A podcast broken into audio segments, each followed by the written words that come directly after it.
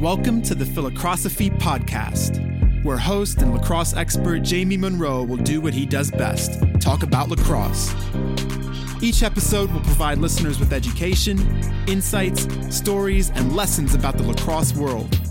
We will discuss current events, coaching, philosophies, and college lacrosse recruiting. Now let's get started with your host, Jamie Munro.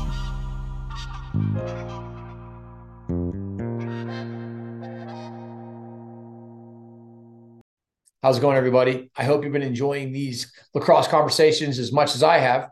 For more content like this, check out these resources. A lacrosse weekend, my weekly blog comes out on Saturdays. You can subscribe at jm3blog.com. The JM3 Sports YouTube channel has been upgraded with a ton of great content. Please subscribe and check it out. I think you'll like it. And then last is the coaches training program, our most updated and cutting edge content all the principles based lacrosse stuff, plus hundreds of webinars, endless drills, and a really cool office hours component that allows coaches to come on and, and interact, watch film, talk lacrosse, do Q and A. I think you'll really like it. Um, I hope you all have a great 2023, and so glad it's lacrosse season. How's it going, everybody? Really excited to welcome John Raba to the Philocrosophy podcast. John is the head coach at Wesleyan. He's been there for 27 years. We knew each other back in the day when I was at Yale and he was just making that move. And um, also, the uh, 2018 national champion Wesleyan is uh, has turned into one of the finest programs in the country, and really excited to have you on the show, John. How you doing, man? I'm doing great, Jamie. Thanks for having me on. I appreciate it. Love listening to podcasts. I'm glad to be on today. Totally. Um, all right, let's kick this off with just a quick bio on your lacrosse journey, where you grew up, how'd you got started, um, and um, and on your way to Wesleyan, where you've been for a while.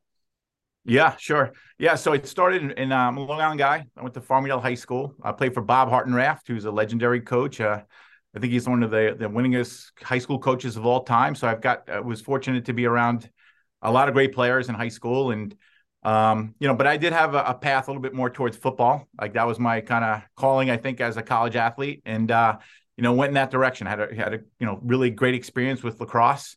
Um, but you know, football was kind of the direction I think in terms of our financial piece, and it was more money involved, and and yeah. just a, way, a better way to kind of go to college for for less money, you know. So I uh, found my way at to, to University of New Haven, um, which is again close to to Yale, and and uh, so we, we we were you know really fortunate to to you know I played my four years at Wesleyan, uh, and then my senior year, uh, great coach at, at, the time, you know Tony Larico Tilo is just uh, uh, asked me to kind of come out for the team, knowing that I was done with my football career, and he's like, "Come on out," and I think he just offered me like Toads tickets or something like that to, to. I could do whatever you want, and. Uh, uh, and you know, came out had a great experience. You know, I was fortunate to to lead the country in scoring that year uh, my first year out in, in 92.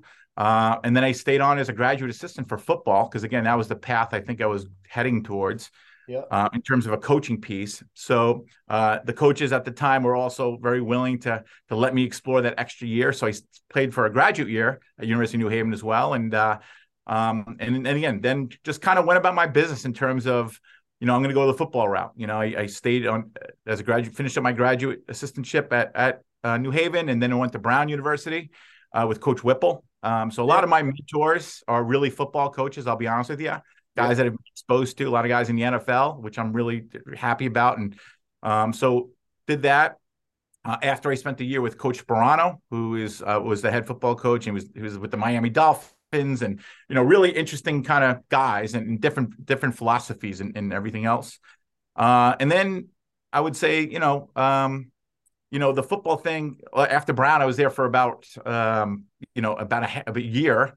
Uh, we went to like kind of a football convention towards, you know, January. Kind of came across this opportunity at Wesleyan to be. They're looking for a combination coach. This is big back then yeah. of someone who can coach football and lacrosse, right? And I really didn't have any. Was, I was 25 years old at the time, so they said, you know, I, I kind of went for the position, really kind of just figuring, hey, like I, I played both and you know, and then fortunately, the position was actually um, really kind of the, the, football coach had a lot of say in who's going to get that position, you mm-hmm. know. So I became the head lacrosse coach. What certainly wasn't ready.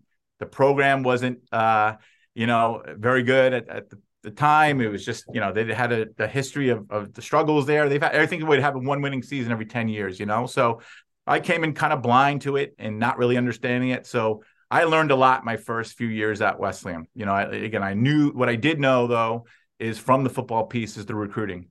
Like I knew how to recruit. I knew how to where to go. I knew how to talk to kids. I knew you had to bring lots of kids up and through. Uh, and then slowly and surely, we just started getting some pretty good players. And then four years after, we we started the process here at Wesleyan. Uh, you know, we were 18 and three. We were undefeated in the NESCAC. You know, and so we just and from that point, really since 2000, you know, we've had a strong tradition of good Wesleyan lacrosse. It has a lot to do with again players. You know, again, it wasn't my lacrosse knowledge at the time. It wasn't like I was an outstanding X's and O's guy or anything, but it was more about I knew I started really knowing about the school and how to recruit it, and uh, so that's kind of how my journey became here at Wesleyan. And again, uh, I love this place. It's a great place to, to be, um, you know, because again, I think the kids that come here are attracted to Wesleyan, you know, are here for the right reasons. I think lacrosse is really important to them. They're very self disciplined, but it's also, you know, a place where, you know, you can do other things besides just be a lacrosse player. Uh, and I think that fits in well with my mentality as well as I want to be well rounded. I, I, I want to do other things besides just coaching lacrosse. I wanted to coach youth football when my kids were little. I wanted to do other things. And and I'm able to do that at a place like Wesleyan. So again, it's been a great journey and great experience. And I'm still happy to be here and excited as ever. Amazing.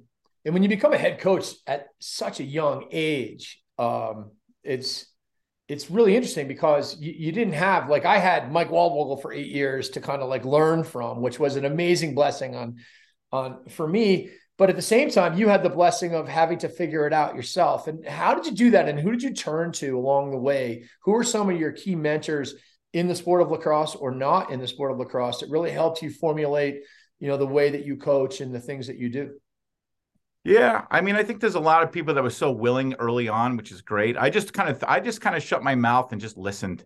You know, it wasn't like I was trying to like, you know, reach out to coaches and stuff. I would try to go to different practices and and you know, I remember going to UMass my first couple years and we just just watch their practices, take it all in. I didn't have a million questions. I was just kind of absorbing more than anything else. Mm-hmm. Uh, my football, it was again, it was a lot of the football guys are the ones I was kind of leaning on in terms of, of like how we should try to approach things. Um, but also, I would say the era of lacrosse was different then. You know, it, it, the kids weren't as highly like you know they weren't doing what they do now in the fall. Their preparation and stuff was definitely uh, a lot different from the way it is now. So there was definitely that. There wasn't that pressure that you know they, as the sports elevate, as the NESCAC got better throughout the years. Um, that wasn't really there for me then, and it was probably good. I was probably naive to some of that stuff, and it was the pressure was probably just putting myself. I want to be successful. I want to try to get there. So, so again, I think a lot of it was based on the people within the university that were working here. Like, how do you do things? And it was also, you know, it was just getting to know those coaches because I wasn't in those lacrosse circles too long. I, there was a couple of people I relied on. Jack Kelly from New York Tech yep. was someone who was really great to me um, as a high school student.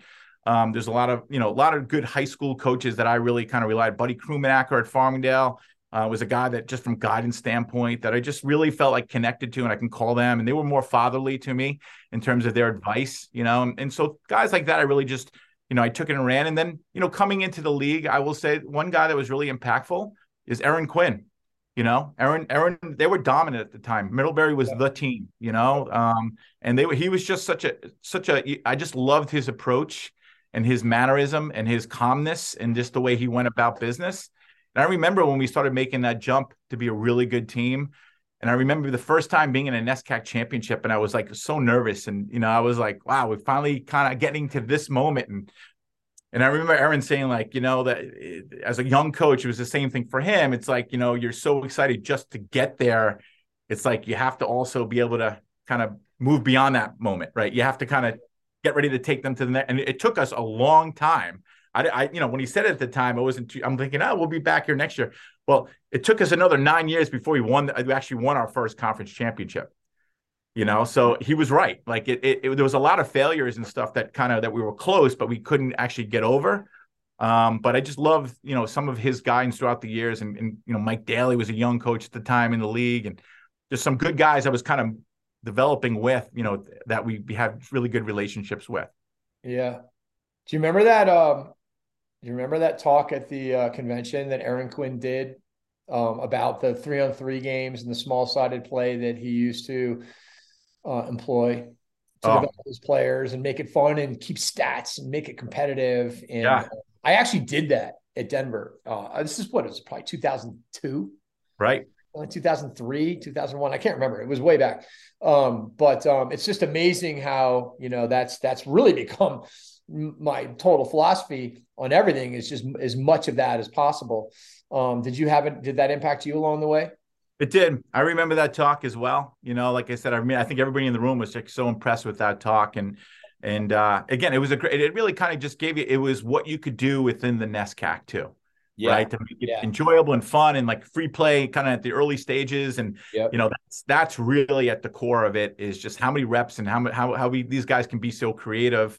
Um, and we again we we steal a lot of things, you know. and We're, and I'm very the one thing I will say is I am extremely open minded uh, to to a lot of different things and thoughts, you know, and probably too open minded. I have to kind of kind of dial it in sometimes too, because I, I I'll start to like I love it, I, I want to do everything, but the, the reality is you can only do so much. So- um, but I do remember that talk; it was an awesome talk, and and uh, I think everyone just kind of took something away from that one for sure. so many good ideas, so little time. Yep, exactly, exactly. Hey, you guys have played zone defense for a long time. Yep. Uh, How long? And and how did you get started on that? And how has it kind of evolved for you guys? Yeah, sure. Um, it really it started with again, like like I said, Jack Kelly, New York Tech. You know, they were they were winning national championships back in the late '90s, early 2000. Um, it was a team that we would scrimmage every year. You know, we go down there, and you know things were looking good on in practices, and we're like the ball's moving, we're flowing, we're, we're getting shots, and then we go down there and we run to like a buzzsaw. We everything was kind of like very uh we couldn't do much you know we were super frustrated but the thing that really i loved about his zone and we still run to this day it's really not a it's not your typical five man zone where you're kind of just playing that guy hard and you know you're locking a crease guy off. You're every every guy it's a six man zone so the pressure is always kind of on the ball uh, and it's very it's very fluid you know it's it's very rotational you know you have a lot of you know there's got to be a lot of pre-thought in terms of like the next what's the next pass going to be where the looks that they're going to see that you know us anticipating the next play um, but i love the fact that they could really pressure and put you in bad situations Yeah. you know and still have really at the end of the day have help to the right of you have help to the left of you if they want to go to the middle, there's still a guy inside. They're going to have to do it. If they want to jam it inside, we still could check down and make plays. If they want to throw it through the D. We want to make that's what we're training our guys to do is how do we pick those at- alley passes off? How do we approach when they do get the ball through? Um, how do we give our goalies good shots? And how do we get uh, offensive players uh, to you know to try to force them into the shots that our goalies want to see? You know, so things like that just really impressed me. But feeling, I mean, seeing it was one thing, but feeling it back then Yeah. was a was a whole nother animal. And there's a reason why they went on a nice little tear. I think they've won five national championships in Division Two, and they had some great players. And but one of the things I really remember is when the ball went to X. You know, they they sent this. They had this big transfer animal who was a Division Two Player of the Year a couple years in a row. But they would literally just send that kid, and they would lock the adjacents off, and they're still kind of zoning it up there, and they were just kind of in a triangle behind it. So that attackman has running for his life sideways, or if he's running to the middle, now you're just feeling all this pressure with this kid all over you. So I just thought it was really unique.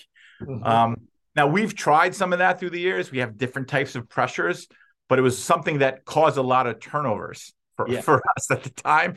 And I'm like, let's give it a shot. You know, we did that, and that was the one thing that really helped us break through. To be honest with you, uh, throughout the years, and it, it takes a lot to to do it. Um, Yeah, and it does. yeah, it's, It takes a lot of practice.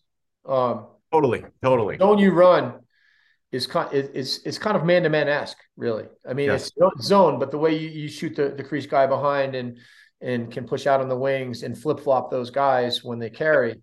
And I think we talked a little bit about this, but I had a really interesting experience with zone in 2003, which was actually the first year we won the GWLL, Great Western Lacrosse. We we uh, lacrosse league. We we were actually tied um, with Ohio State and uh, Notre Dame, so it was pretty typical tie there. But um, we had so many injuries to defensemen. We lost like five guys, and we like literally had to start putting poles in the hands of shorties.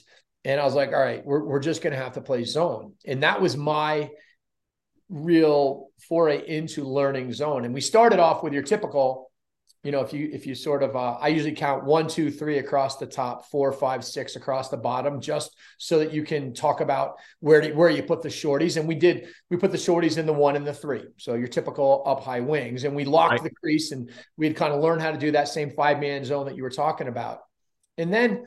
Um, and we messed around with putting them in the four and the six and stuff like this. But then I started realizing, man, when they play in a one behind three, two, it's a real pain in the butt because now we've got our four and our six waiting to kind of see if who's going to play the ball and we're they're they're, all, they're basically lined up to our gaps, right? right? So I was like, well, why don't I just send the five guy behind and drop the two guy down, and we'll just kind of play it like it's kind of like man to man. And and then you know what? If that guy dodges right handed towards the six guy, and they clear him through, why not just let the five guy become the six and let the six guy become you know, the right. five and then push the, and so we just, you know, so I started experimenting with essentially, you know, this zone that you've been experimenting with for whatever 20 something years. Um, and what I found too that I want to share with listeners is super interesting, and I'm sure you've messed around with this too, is that it's hard to tell, very hard to tell if you're in man and zone if you want to make it hard to tell. Right. So in other words, you can stay on a carry and flip flop with a clear through, and it looks exactly like man to man.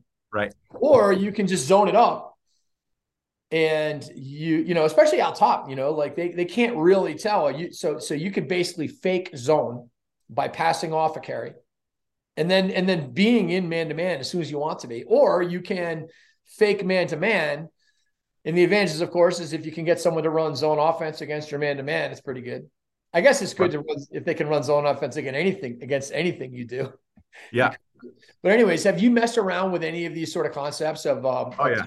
basketball stuff that way? Yeah, I mean, I think uh, that's the biggest thing is like the illusion. Like I said, if you look at our again, if you go back and look at our film from like 2018 we played Salisbury, and it was a very veteran team. So that that flexibility, like you just talked about, where guys are rotating and carrying, and you really can't tell that we're in zone. You wouldn't guess we're in a zone. Right. You know, like usually like the first indicator for any team is like, hey, look, if you want to find their zone, just carry to a new area and just see what, you know. And here, if again, we're, we're rotating, particularly when the ball's behind and we're rotating guys into different spots, very much like a zone. And that that confusion is is the key because there's been also times where we are in man and they they come out and they think we're in zone and we're just locked up now. We're just kind of matched up and all of a sudden, you know, they're they at the end of a quarter, they're trying to put it, you know, 10 seconds left. They have a little quick hitter and we're matched, we're locked up and they're still thinking we're they're so then it takes them like a few seconds to kind of reorganize, you know, and the but that so this that piece that but you're 100% right. It does take some time, the experience of it. I think we we were getting really good at it to 2018, 19. We've just been doing it for years and years. And then COVID, you can see the difference mm-hmm. in our defenses after we've kind of lost a couple of years of not practicing it. You know, we had the the two whatever it was three games that one year in 20 and then we had four games in 21 kids were on campus, just the visual reps, all that stuff was real. It was hard. Last year was like we're trying to get back to being good at, and we weren't as good. You know, we, we didn't have the buy-in from all those guys in the experience. You know, so it was like yeah. if you if, if, you don't buy into it, it doesn't matter if you're man or zone. There's hesitation, yeah. there's doubt. You know, there's all that. So we, we're getting back slowly, but yeah, there's there's a lot to it special uh, special group that 2018 group. And I, I, have to bring up my boy christian barker who i coached in high school. He was a senior. It was january. I remember i was in florida at the old 3d blue chip camp and i called you up. I was like man i got a pretty good uncommitted senior. I, I really think he could help you out. And uh, man so glad so glad that uh, that lefty came was a I think it was a multi-year All-American for you and just a great kid. Oh, eh? Unbelievable kid. So thankful. It was actually I was down at that Florida event, saw you, and I was asking about your son. Oh, that's right. Yeah, yeah, yeah. And then I remember we were, and you just brought his name up, and you're like, you know, you were kind of like, well, he's going to Colorado, you know, and it's like. and so I'm like, really? So I'm like, let me look into this kid. I looked on the film, and you said he's got all the skill levels. He's played, you know, he's I know he's coached up by you. We saw the film right away, like, oh Jesus, yeah, we we got to get on this kid. And the funny thing is, our early decision one literally was like it was like the third week in January. Like I had one week to get this kid to apply to Wesleyan. He's never even heard of Wesleyan. You know what I'm saying? So yeah. I had to like convince Chris. Honestly, he had no, he never heard of it. Really had no interest until right. I was like, dude, I, mean, I had to get you look into this school. You know? Uh, yeah, yeah. You were great because you helped us land him, and he's he was four year starter, played yeah. in the national championship team. He was a key guy, has a great job now up in Boston. He's doing Yep. phenomenal for finance, you know, doing it in the finance world. Yep. Uh, just thank you. I appreciate that, man. So Absolutely, man. Yeah. Um, hey, we were talking before, um, and you said um, that you had some interesting thoughts on how you kind of look at the year in the NESCAC at Wesleyan um, from a team perspective, from a development perspective, even from a recruiting perspective. And I would love to hear about that. Yeah, sure. Yeah, I think there's like a we kind of look at it like a four part process for us throughout the course of the year if we map it out. And uh because we're different, like in terms of we can't really work work the players in the fall, like on the field. Um, so a lot of that, you know, as most coaches will tell you, that those develop those relationships you build are, are kind of on the field. You know, you start to kind of on a with them for two hours a day, five days a week. You know, over time, you're just starting to kind of connect. So for us, we're a little we're limited in what we can do. So what we're trying to do in the fall is to make sure that how do we build those kind of meaningful relationships, right? That to me, it's all about relationships. Yep. Right. I want to make sure our guys feel really good about kind of their coach and our staff and like everything we do and that we're there for their best interest and you know so so a lot of what we're trying to do is making sure that you know um you know what it looks like to be a West we're identifying those kind of key attributes of what's helped our team throughout the course of the years now when you have success like we've had throughout the years it's a lot easier because you have all these upperclassmen now who are kind of helping you through and help you know manage that piece but for us the challenge is to how do we kind of connect with these guys. So there's a lot of individual meetings, you know, and a lot of individual meetings, not really about lacrosse. It's about, you know, again, how are you doing? How's it going? How's your family? So there's like the different stages of our, our, you know, for our seniors, for example, you know, when they come in and we meet with them, we're really like, hey, how's the job search going? Right? How are we doing there? What could, who could we call? What could we do to help you kind of land that job? You know? And for the sophomores and juniors it's like hey what are those internships looking like now? Like who you know where are their connections? I mean the one valuable piece for any coach who's been doing it for a long time is you have a pretty long list of alums now who are willing to help. Yep. you know and i'm like i'm willing to use any resource i can and, and reach out to anybody i can on that list to help bridge those connections. So that's a big part of what we're doing in the fall. And then for the freshmen it's just you know they're just kind of feeling college for the first time. You know they a lot of these guys are from out west you know, the Midwest, South, you know, and they're just trying to figure out like what the college life experience is like. And so we're trying to be a little fatherly to them too, you know, and put our arm around and make sure they're doing okay socially, things are going well in class, you know, how they're kind of buying into the team. So a lot of our conversations is how that, that chemistry is starting to come together kind of organically within the team, right? So that that piece is a big piece. You know, we're also trying to develop our leadership at this point. I think naturally with the NESCAC, um, when you have a you have to be kind of uh, player driven in this league. If you're trying to, you know, if our players are trying to look for us to kind of give them guidance and every time they hit the field and do this and do that, like it doesn't work out that well, you know. So there's a lot of that development piece that we have to, you know, kind of let our guys, that our upperclassmen know, like that needs to happen. So a lot of empowerment more than anything else. Like we don't pick our captains until like that's probably two thirds into our fall season. Wow. You know, and I know you were, and you were, we were grateful that you were able to work with our guys a little bit and talk to them about some of your concepts and thoughts and just leadership as a whole. Yeah. And I thought that was fantastic because I love when our guys can get some different ideas and you can see the empowerment we give. I'm very much like if we have someone good in place we can get to talk to our guys, like I'm okay. I want that to happen as a coach. Like I don't want them to hear just my voice. You know, I'm very comfortable in my own skin in terms of you know, letting other people kind of if I think that message is good and they should hear that, then we'll do that. Um, so, that was, so um, it's interesting because I I usually you know spend a lot of time working with with coaches. I, I do work with individual players a lot, but then I work a lot with coaches, and to work with the seniors a little bit on some Zoom calls and just sort of give them some things to think about. I'd be like, hey, you know, listen to this podcast or watch this webinar and let's talk about it. Um, and man, it was really cool because basically developing your leaders into not just leaders but also coaches and to understand things like the constraints led approach and why free play is important and how to optimize and maximize uh, optimize environments maximize reps stuff like that. Um, it, it, it, was uh, it was pretty cool. Yeah they gained a lot out of it and they were they were extremely thankful. It's, i think it's going to really help us this spring as we started getting our hands on our guys on on wednesday that they have a, a good core idea of some some things. Our job is not to get in the way too much of it, right? It's just right. to kind of, you know, let, let them kind of like continue to do what they've been doing in the fall and And obviously, there's a lot of things you have to put in and start to game plan for, you know, as we get into the season. But you know, again, I understand it's not going to happen in three weeks. That's when our first is. We have a three and a half week period here to try to get everything you could possibly get in. Yeah.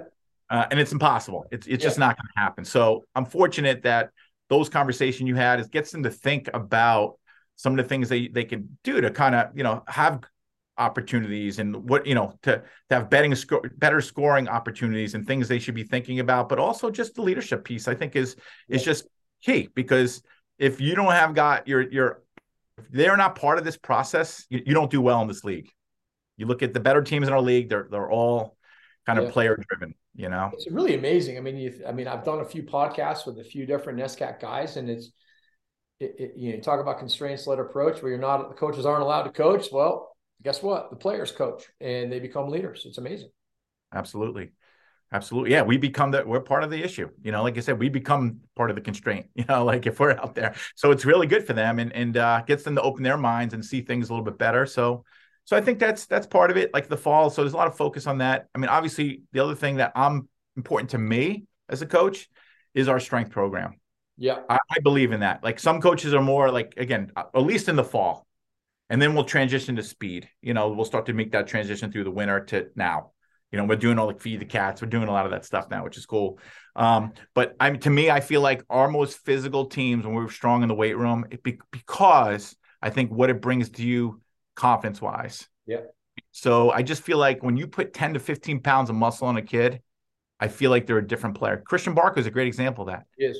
Um, he was a kid who was 160 pounds or 65 pounds. You know, he you know, he's 185 a year later. You know, it's like, all right, well, he's just a different player. Now he can absorb checks, he could do more. He's physical. It's like he's more durable. Like, so I we feel we that's an and that's also an area we could really focus on as coaches. Like we could say, all right, this is an area that we we know we could be good in this area. It just by effort and determination and stuff like that. So so we focus on that. And then so the part two of that would be, like you said, the winner piece for me. And it's really kind of from us defining expectations, what we kind of feel throughout what's what's the roles of each player, right? Bringing guys in, talking to them, and and some of it's interesting because I'm not out there with the guys, so it's more about some of their, you know, their effort in their strength and conditioning tests. Where are you physically? You know, we get to see these guys kind of get their mental approach, but I also want to manage those expectations in terms of it's really hard to get on the field here. There's so many good players. We have a big roster you know, and it's really sometimes really tough when the kid's a, you know, an all American player. He's coming in here and he's not playing for the first year, you know, and he's trying to figure it out. What can I do to, and but also give them the hope like you have to stay with it. There's so many great examples of guys who they come in, they're maybe the last man on the depth chart, and all of a sudden they're they're a key guy. And I a great example of that is one of our players last year, Justin Hazard. I looked at our our postseason depth. We had co- we had practices last year with coaches he was on our depth chart as our seventh slash eighth kind of midi, right? We have some injuries. Some guys get banged up. We want to move in Justin to as an attackman. Well, he winds up having like 90 points. The kid wow. becomes an All American. Yeah. that's that's what I'm saying. Like you never and literally the same conversation. Like in December, I had the depth chart. I'm like, this is what I think now. But the next six weeks are also going to give you some opportunities to prove yourself. And then once you get those opportunities, it's what you do what you do with them, right? So um, so that piece is like making guys feel like they're still in the mix. It's not like, hey, here's the depth chart for the year. Like there's going to be movement throughout the course of the year, and there's going to be progression. So that's that's a so, key piece. Yeah. So important for the athletes to know that can happen, and for the coaches to remain open minded, and to have coaches have to have buy in too. You know, it's really hard because sometimes you just make a decision on somebody like, up, oh, not good enough, up, oh, not fast enough, up, oh, not this, whatever. But what I've noticed with working w- with athletes over the years is just how much they can change and how much, you know, just the environment or the role or whatever, the, the you know, the constraint around them allows them to be, you know, their, their best self. Totally. I totally agree with you, you know, and it's really something that we harp on all the time and we let our guys know like, you know, you have to be dialed in. There is there are guys last year, you know, we went to the, you know, the NCAAs, we had a good run there. Uh, but there's some guys in the beginning who weren't really playing a lot in the middle of the season. Even they started playing towards the end of the season. And now they're playing meaningful minutes in an NCAA like quarterfinal game. you know, and, and stuff like that is just those examples happen all the time. And again, we're we're promote and that keeps kids dialed in. You know, if they know there's going to be that opportunity, we keep turning to people, and you know, I think it's great, and I think it it keeps people engaged. Um, again, not being closed minded. Again, it's easy to do that based on like speed or strength, or he's got potentials. Yeah, you know, it's like it's it's really like how they produce. You know, how they produce and how they can keep developing um, is is really the key for us. So and how good know, they are as as team players, right? As teammates and as just like being exactly. you know, being a great team player is both your attitude, but there's an aptitude for that too. The aptitude of just understanding how to move the ball and how to play without the ball and how to communicate. And these things sometimes, you know, uh, get overlooked because of the physical side of what we think you need to have or what we want to be able to do. Exactly. Well, it's funny. There's a reason why when you look in the portal, you know, there's usually the end of the fall meetings with their coaches, and the kids are getting a sense of like how it's going to be for the mm-hmm. spring. Yeah. Why there's so many kids in the portal, like in November and December, like because they had those meetings, you know, and they this is how I feel it's going to be, and there's not going to be an opportunity, you know. So, um, if we try to just stay away from that piece, you know, and and uh, it's hard, but it's just um, it's it just you know you got to go piece individually through each one, but it's that's an important piece you guys have such a short preseason. So you're starting on the the the eighth, right? Wednesday, is that what you said? February 8th. And then when you open yep. up, you open up on what, March 1st? March 4th. March 4th is the first so Saturday. Three weeks basically. Yeah. How how do you prioritize you know what to what to get in you know in this stage of the preseason leading into the regular season. And how much do you just kind of like say look we're not going to have it all in but we're you know maybe by the middle of march or towards the end of march we should probably be dialed. But how do you sort of look at all that? Yeah sure. I mean we have a list of things we'd like to cover before the first game if possible and yeah. we'll try to kind of you know get hit on each one of those to a degree. Again this, and there's also the element of we like to play a lot. I, I am big believer in like our practices all end in a half an hour scrimmage. Like, you know, like I'll give up some extra individual time or some like like we're going to play the game. There's nothing like playing the game that's going to give you the opportunities and situations. So we try to make up when situations come up in these practices. That's a great time to kind of really hit it and focus, you know, and then and then move on quickly, you know. So I'm trying to, and then we'll try to create situations you know, on the fly. Like, what would we do here? We'll, we'll, you know, we'll blow the whistle again, whatever, whatever it is. You know, a minute left in the game, we're down two, you know, down one, whatever it is. We'll, we'll, we'll try to get them in situations and and see what they would naturally do, and then we'll try to like adjust it and say this is what we kind of want to do here. So um, these guys have all played lacrosse too. They're all from pretty good programs. They have a pretty good understanding of the basics of it. So it's just kind of tweaking some small pieces. But that we we understand that like not everything's going to get in. You know, it's not going to get in in the first three weeks, and it's going to be actually we're going to be adding. We want to build that foundation early. That's what it is. Build that foundation so we can continue to add on to it. You know, as we go through each month when you do your full field scrimmaging every day, how often is it just like let them play? How often is it that you create constraints within those, maybe rules or like the scores or the situations that you're, you kind of mentioned a couple, but can you go into a little more detail on different stuff that you might do to try to elicit other adaptations or uh, other creative situations? Yeah, I mean, we do those. We make we we kind of create those situations throughout our kind of small sided drills, and we also create those in the scrimmages all the all the time like I said, it's it's situation. All the if we can put them in in different looks, different environments, um, you know, give them give one team more advantage, you know, uh, things like that. Or maybe we'll just start with like clearing situations, 10 man rides to with the substitution, late subs, like all kinds of situations. Um, we're trying to create those and let them kind of feel it and see it. Um, again, instead of just trying to set it all up, it's just so much better that way. And, and even with our offense, like it's hard for me to tell you what offense we're really are in because to me, at the end of the day, you want to be in a basic set. But once the ball is flowing, you're playing. Like it doesn't matter after a couple of passes. Like the, the the shape of your offense shouldn't be looking very like it should be spaced, and there's certain things you want to you know be positionally you want to be in. But the reality is you shouldn't be able to tell exactly what exactly we're in. So making sure that our defense kind of feels all that piece where it gets challenging for us as a team is because we're a zone team is we have to be willing to play a lot of man. right. and, and 95% of the teams we play are all man teams, you know? So like we have to be like, all right, we're going to get pretty good in these situations, but we have to kind of scrape out that extra time for our zone looks and our zone O and stuff like that. And um, in the end of the day, like, you know, it's it's those those are they're constantly uh, in a in a daily practice. We can set up 15 different like situations that they might that's going to be difficult and they have to kind of figure out as they're going along. And and within the you know the, the, the group work and six on six on half field stuff or if it's within the scrimmage you know we're always going to put them in and not you know not just like line it up and let them go but it's just situational stuff first. They will figure it out. What would you say like the, the the key principles of your offense are? Like the things that would run through every set and every offense? What are the things that you kind of focus on to make sure that you know will be the, the, the keys to winning, playing winning lacrosse at Wesleyan offensively?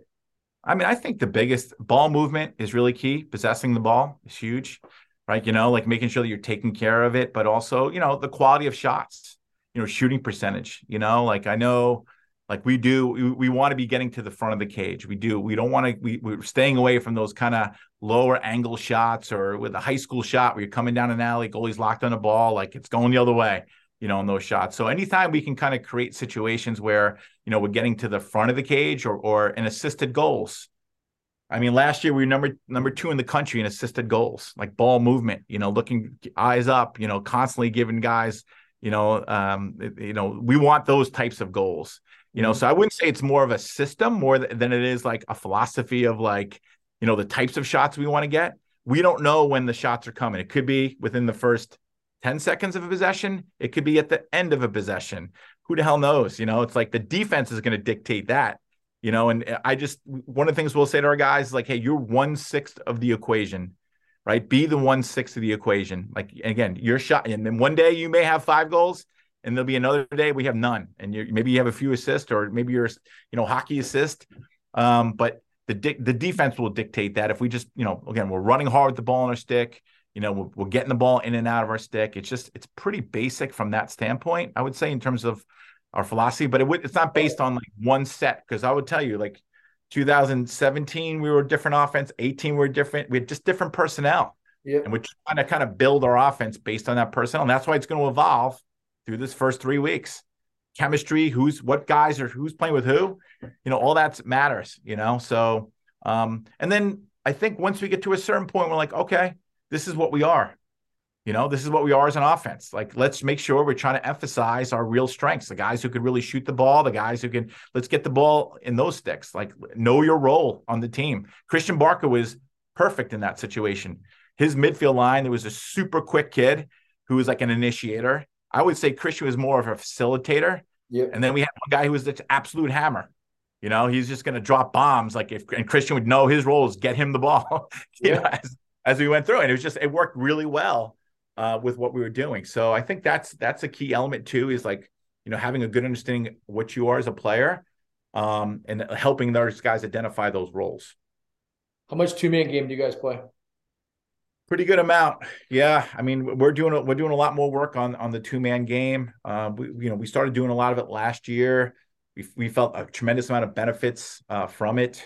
Um, you know, we're playing now with like the you know uh, the two man side and the three man look on the backside. We love that. We you know some of it's ba- going to be based on our personnel. Like I said, where I think we're we're having some guys who are coming back now, so we'll see how they kind of continue to develop over the next month. But you know, I think we're built pretty well for the two man game. If you and the nice thing is, if you just let our guys play, that's what they're going to get into. They're going to get into like some kind of pairs type look. I mean, just with all the high school stuff going on, they feel really comfortable in that.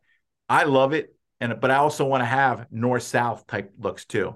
I feel like those are more like a little east west type looks, but you, I want a little bit at times we're going to want to kick the ball, get it through X, you know, really push it to the backside and, and, and find those looks too. So we're going to build a couple different offenses and we're going to see what we get really good at here and, and, and go from there.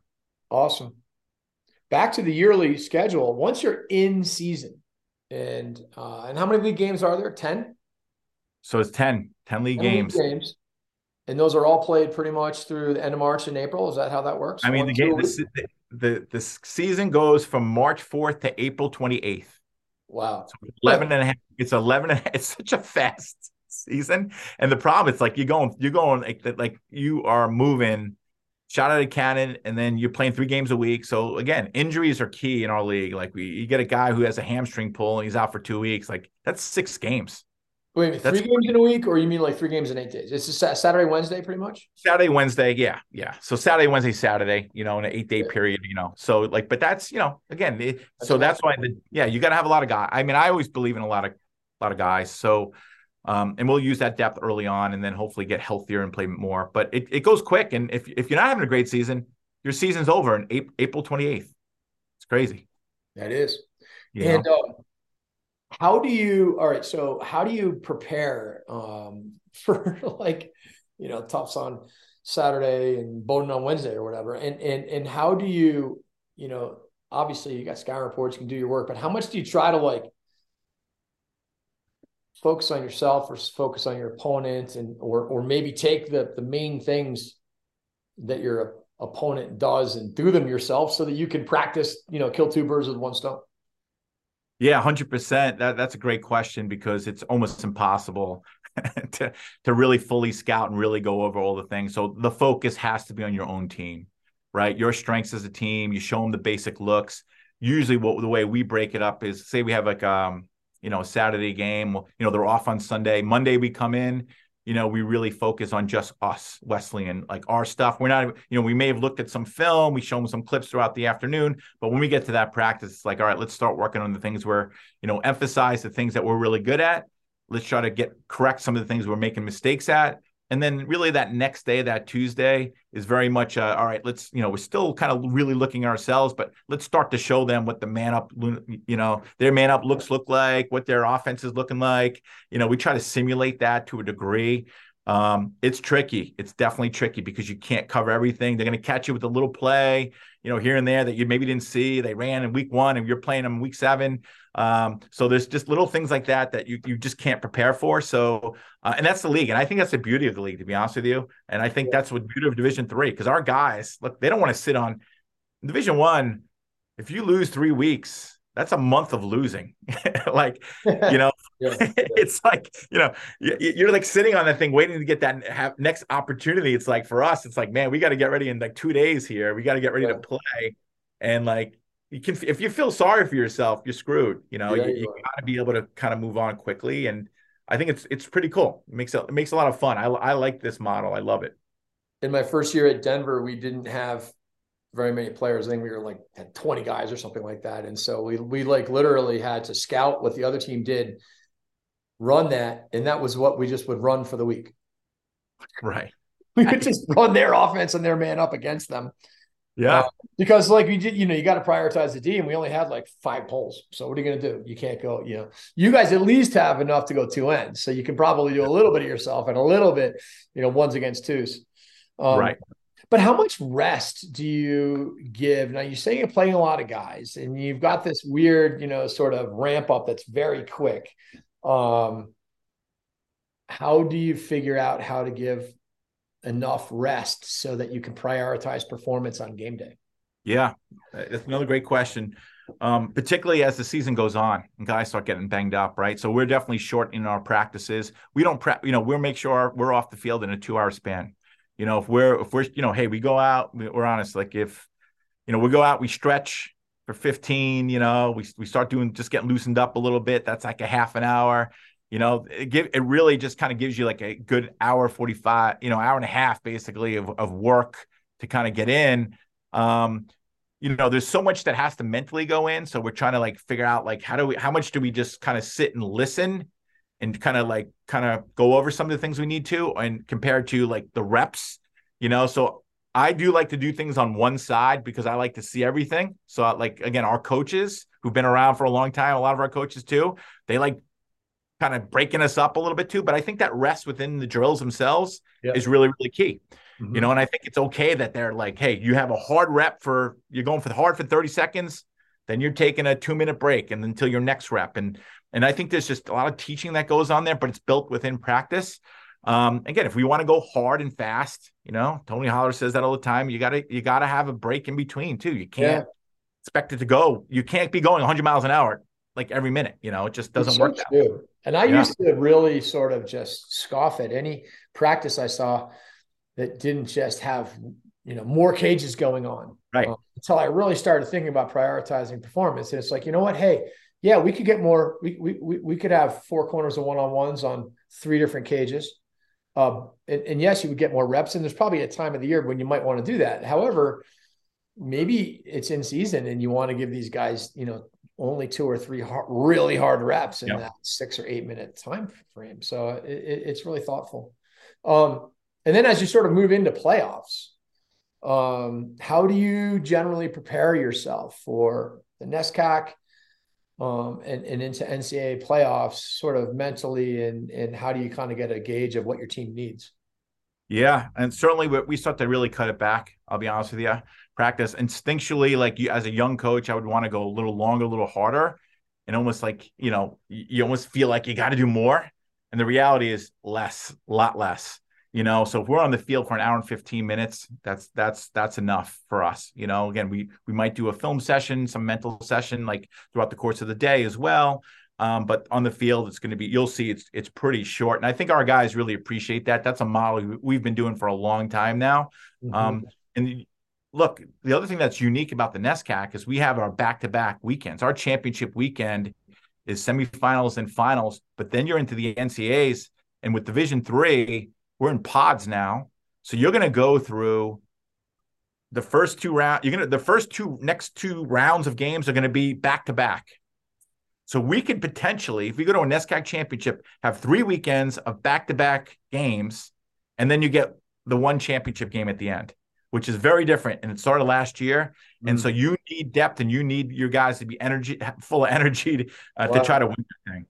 That's really hard. So do you, do you try to prepare for that or do you just sort of you know hope you get there and and, and just be, be prepared by being able to play more more players well i mean i think that, you know i think the other thing is you have to be willing to be able to particularly on like the first game you're playing any of those days is just be able to open up the bench like so for example you know we played you know like our first round we played rpi last year i mean it was 32 guys could dress well, 31 played in the game that's a lot of guys. You know, we had a good, we played well, you know, did enough, but just because we knew what we were in for the next day. So, yeah. Um, you know, it, the goalie was the only one that didn't play, the backup goalie, you know. So, um, but I think that's the way we're kind of approaching it right now is just trying to make sure that I don't think because the problem, the only other way to do is just simulate that somewhere, but we can't. Yeah. You, you can't do it you don't have time. Right. Exactly. We're just trying to get our guys like acclimated to playing lacrosse again and being physical. And then you know how practices go. The first week or so, it goes pretty well. Then all of a sudden, guys start getting banged up. Week two, guys are out. Guys are getting pant, you know, they're tight, you know. So it's like yeah. You have to go through this whole process. So putting them in a situation where you're like, hey, a Saturday, Sunday situation, so we can feel that uh, wouldn't really be ideal. Occasionally, if we can get like into like the Mustang Classic or something like that, you deal with that. I think it's good for the mm-hmm. guys, but it's it's one of those things that's hard to really simulate. I think you have to manage it through your the number of players you play. All right, let's continue on this theme of of uh, of the year, but let's switch gears uh, and talk about recruiting. Right. Um, you know what you're looking for, the sort of the timeline for the athletes. Um, if people are interested in Wesleyan, they'd probably love these insights on how you kind of how you view it, kind of players you're looking for, maybe even dive into position by position a little bit after you kind of cover the timeline. Sure. Yeah. I mean, I think we're, we're a little later than everybody else in terms of even the way our, our approach is. And we probably frustrate some coaches and club coaches because they're, they're constantly calling us early and letting us know about their juniors and stuff. And I'm, you know, we're always like, hey, look, we love this. We want to just see more. You know, we're not too committal. You know, we don't bring as many kids up as some schools may bring up for visits. Um, we we want to really see that spring film, right? And, and really see that extra. We want to see as close as we can to the finished product, right? And then we want to hopefully get on the road as soon as our season wraps up and see them again live in June and July. By then, most of the Division One kids are vetted out, right? Because everyone we like is still all the Division One coaches like those guys. So we have to go through, and we've because I've done it the other way too, like seven or eight years ago, where we are bringing all these kids through they're in the office, they're super excited, they're engaged, you're thinking we got a good shot, and then they commit somewhere else, like you know, because it's a Division One school. So I'm like, let's just be patient. There's so many great kids out there, um, and that's the good news. I think Division Three NESCAC we can't offer until July 1st anyway. So we'll get them pre-read through admissions, as you've probably heard before, and um, it gives those. I think it's like, hey, if you're a high level player and you're you have some pretty good grades, like don't worry, there's going to be a pretty good spot for you in the NESCAC. And I just hear a lot of kids who are so like amped up and juiced up, and they're they're just so frustrated. But I'm like, you haven't even dealt with the NESCAC schools yet. There's there's still a whole level of te- like ten. Te- there's a lot of kids every year that are coming into this league that we haven't even touched yet. You know, so so that piece is really good because again, that's why I think the programs are all good and the uh, the, the level of play is good in this league because all the evaluation stuff are on the on the closer to to the college age, you know. Um, yeah. So that's that's one piece, and and then once the other thing is I'm not big into like reaching out to a million kids and just letting them know how much I love them. Like you know, I'll, I'll advise kids like, hey, look, you know, like you'll know when we're we're really into you. You know, I'm going to be calling you a lot then at that point. That means we're really gonna we're, we're making an effort here, mm-hmm. right? So I'd rather kind of be the guy that's kind of you know, managing their expectations in terms of the recruiting piece and not kind of, you know, really kind of start talking to a million kids and letting them know how much you love them, then all of a sudden drop them all. You know, I'd rather, you know, hey, look, when that time comes, we're gonna we're gonna reach out and let you know, and and that, that's just it's the way it is. And we've gotten a million great kids, and I'm patient, and I'm gonna hold spots for the fall. I'm gonna hold spots till like Christian Barker was a good, good that was January of his senior year. He's already going to another school like yeah. Colorado. You know, it's like but I'm going to make sure I have spots available for kids like that. And we've gotten some unbelievable players because of our patience. And so I think that's really helpful. Yeah, it's it's been good for us. How many um slots do you get? So where it, it changes again, it's not. It's funny, like with the number of good student athletes that are just really qualified to come here, we're getting more and more of these academic kids who could just just get in support them anymore. So that's why the number is pretty high up there. It's 55 on the roster right now, and you know, we have to, if anything, we have to manage it a little bit better. We don't want it to go over 50, really over 50, but with COVID and stuff, graduate students. Yeah. You know, so, so we're, you know, we, we are, the spots are almost like it, I can get my hands on a spot if I need it. It's just like we're, we're getting enough good academic kids now, which, which is definitely making it a little bit easier in that regard. Where I probably 10 years ago, if you asked me that question, I'd be bitching about admissions. we don't get supported enough. yeah. That's a good position to be in. Yeah. What, um, so if you start thinking about what you're looking for, you know, you play zone. Um, what are you looking for in a goalie to begin with? Yeah, I mean, goalie. It's really just kind of goalies who you know can clean, clean saves. You know, and that second, you know, if I can get guys who can kind of, you know, uh, make sure that, that the save, if, if we can just kind of, it's not just flopping all around. Like you know, like I, I, it drives me a little crazy when I start to see goalies just drop they hit the deck every single time. Again, that's fine if you think they, you know, we, we can coach them up a little bit to stay big. But the reality is the, ones who are just hitting the deck early, it's just like in college, they get lit up when they yeah. first get here. Everyone's shooting high, particularly in this league. It's just it's low to high league, you know. It's like just stay big. So that's one thing. Is like I'd like to have like a little. it doesn't have size doesn't matter. It's just just don't don't guess low right right off the bat. Get down low when you see it, but but don't get guess low on that. And then obviously the ability to get it out. There's a reason why I think our zone is our, our clearing pattern when we break out in our zone is pretty clean. We can get a good start a lot of times too. When there's a shot on one side and our other D midi is taking off going up that, and if we can get it out early, we're going to get a lot. Of, we got a lot of transition. Last year, thirty percent of our goals were based on trans, uh, just transitional goals. So, and it's off of our zone on a clean save a lot of times. So that that's probably the biggest piece we're looking for uh, in our goal. Defensively, all right. So you play zone. Um, but your your your your zone is like we said, it's kind of man to man esque. You got to be able to guard the ball. Mm. Like it's not you're not playing zone because you can't guard the ball. You're playing right. zone because you want to maybe get after the ball a little bit. Yep. How yep. do you recruit for that? How do you think about it? Yeah, I mean, we want again. I think we sell it to our guys pretty well too when they come in because that's one of the questions. I mean, I've got like all these kind of plaques, all American stuff, and a lot of them are defenders. You know, a lot of like a lot all our national players of the year are defensive players. You know, like you you're like, wow, in his zone? Like, yeah, because it's like the guy on the ball could actually take some more chances. You can throw some checks. You can go out and you can you can really try to be disruptive, you know, because you feel protected, probably more protected than you are, but that you feel pretty protected.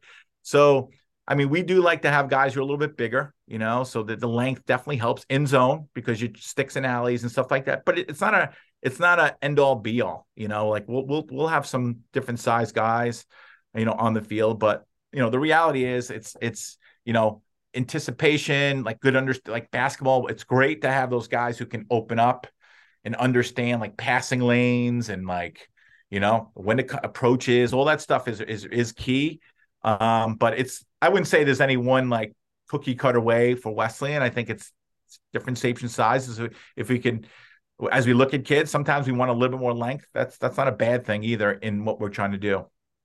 What about shorties? Um, how important is it to have shorties that are really hard to get around on the corners in your zone?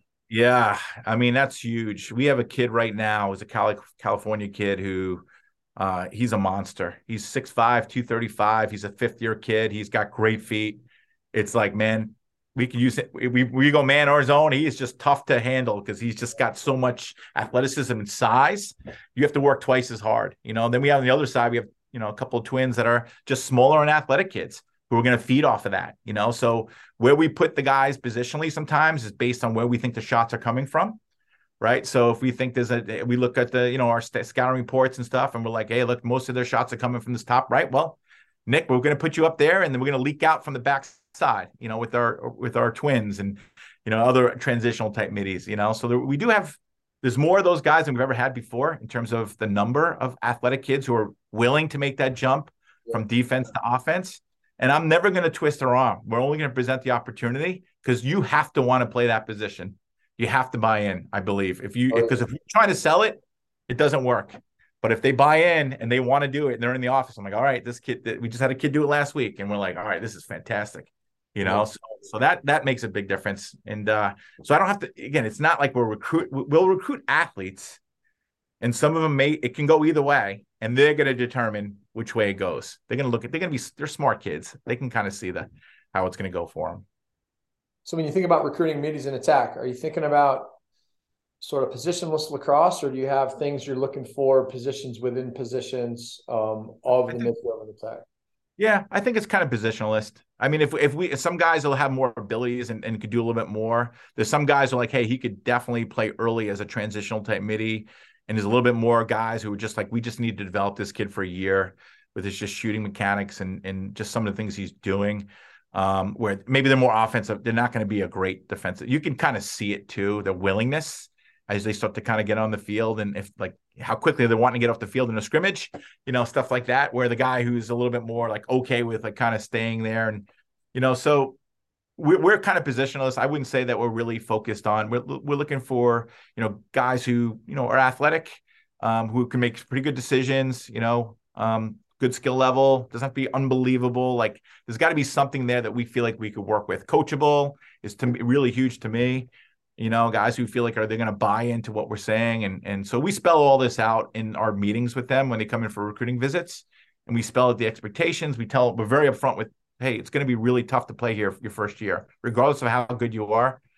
And I just go down the list of all these kids who are like players of the year and and like didn't really play their freshman year. Like you have to understand, are you okay with that? Like, you know, and so that's good. I mean, this eh, again, there's some benefits here when you've been around for a long time because I could, I have a lot of institutional knowledge on on the way it's gone. If you stay patient, I promise you it will work out. How do you recruit IQ in a player? I mean, I think you could kind of see IQ uh, in terms of decision making. You know, like a lot of these camps and stuff we do it's like you can see the kids who are already like the anticipation levels uh, going up. I think there's a lot of things we could do to help develop IQ um, because sometimes IQ is it's no at no fault of the kids themselves. Like there's some kids who instinctually get it. I get it, right? But our level, Division three, I think we have to build it more, right? We have to kind of let them feel it out. Maybe they weren't the the fire starter. Maybe they weren't the top kid at like Manhasset High School, and they could do this and, and they had all this great like maybe they were the third midfielder or fourth midfielder on that team and they didn't get as many reps or maybe hey our coach is saying you know you know like i'll give you a good example my son jay who's at st john's like you know their system their coach is you know great guy but he was just kind of had him on like one area he was kind of a scorer on the pipe like hey we're going to get jay the ball here he's going to be sh-. but it's like the his game didn't develop as much because it was very like this is what we do. This is all we do. Where in college, there's a lot more fluid. You know, we're a lot more fluid in what we're doing. You have to make more decisions. There's a lot more movement. Um, so we just kind of keep presenting these guys opportunities to kind of feel that out. And again, some of the stuff we do, like you said, with you know our constraint led approach in terms of offense, like in situational stuff, we're putting them in. they're starting to see that on a day-to-day basis and that's really really key for their development. And you start to see it. After a year or so they're going to start making those right decisions and stuff. And again we've had millions of examples of those guys throughout the years which is great. Um, as long as they buy in you know that that that it's working you know? So so that's part of it. It's hard. I, I would say it's for me it's like you can kind of see good iq as a lacrosse coach but it's i think it's also developed at our level um, to a good degree yeah no doubt I personally think free play is the best way to develop IQ because, like you said, it's these adaptations of doing different stuff. And if you play in these scenarios and you play a bunch of different little games, you just kind of learn how to play. You just, right. you just learn how to play instead of always trying to do what you were told to do. Right. And it doesn't mean what you were told to do wasn't right. It's just not always right. And right. and therefore you, you start, you know, you learn how to learn how to think on your feet a little bit. And, and honestly, I feel like it, it manifests itself in communication too, which is another way to identify IQ, uh, not just the conversations that you might have off the field or on a recruiting call, but man, if you can see somebody um, communicating in real time, and we're not just talking about leadership, just pure, you know, trying to accomplish a task. Um, how often do you sort of look at that and, and value that?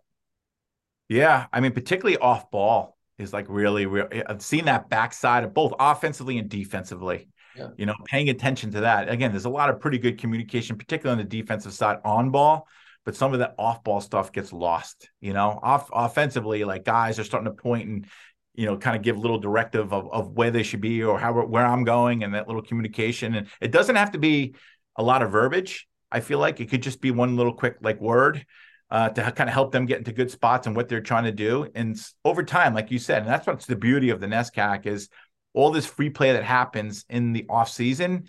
Um, it gets those guys in that position where they're they're trying some different things out without the, you know, the coach being there. You know, like to hold them back and say, "Don't do that." You know, or you know, and, and I think that's really helps these guys a lot. That's helped a lot of our teams throughout the years, like really develop. And um, we're always surprised when we go out in the spring. We're like, "Wow, he's actually a lot better than we thought. like from when we saw him in high school, this is awesome. So yeah.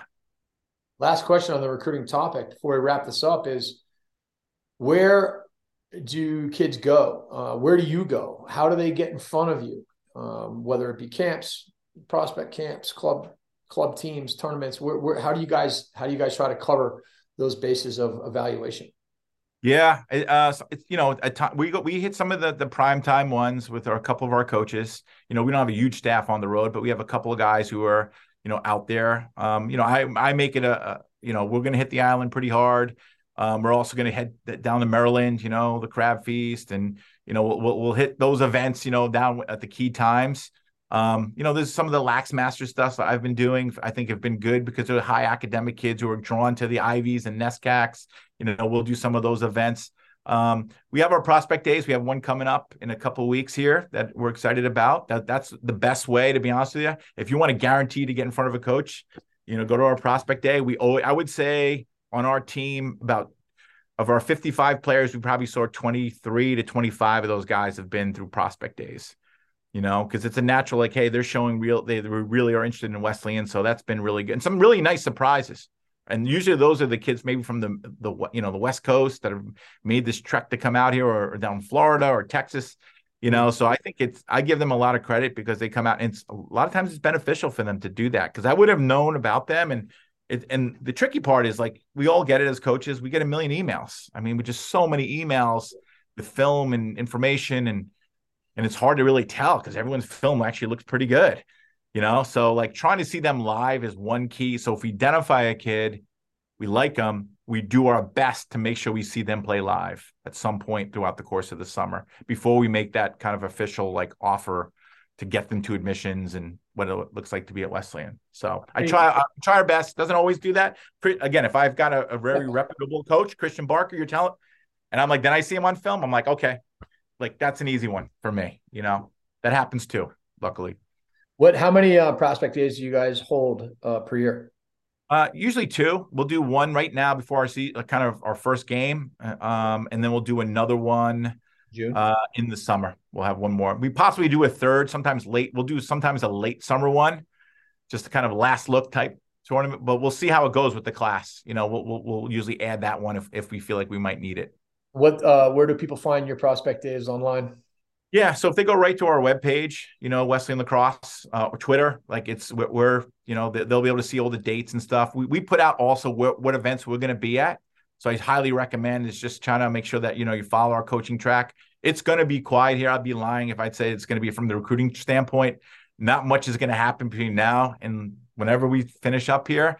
Um, but we'll certainly get information out. And then I would say the best time to kind of really get after us is as soon as you notice coaches season's over, just start blasting them because we're in full on recruiting mode at that point. So I'm excited to see films at that point and see kids. I'm not really interested in 25s right now. Again, I don't mind taking a look, but usually 25s are like kind of secondary. I'm really focused on trying to get this 24 class now. And, and again, we have zero guys that are 24s right now, and we need to find 10 to 14 of those guys by July. Don, this was an awesome uh, lacrosse conversation. I really appreciate you coming on and um, I wish you the best of luck here in 2023. I appreciate Jamie. Thanks so much for having me on, man. You're awesome to work with, and I love listening to your, your shows.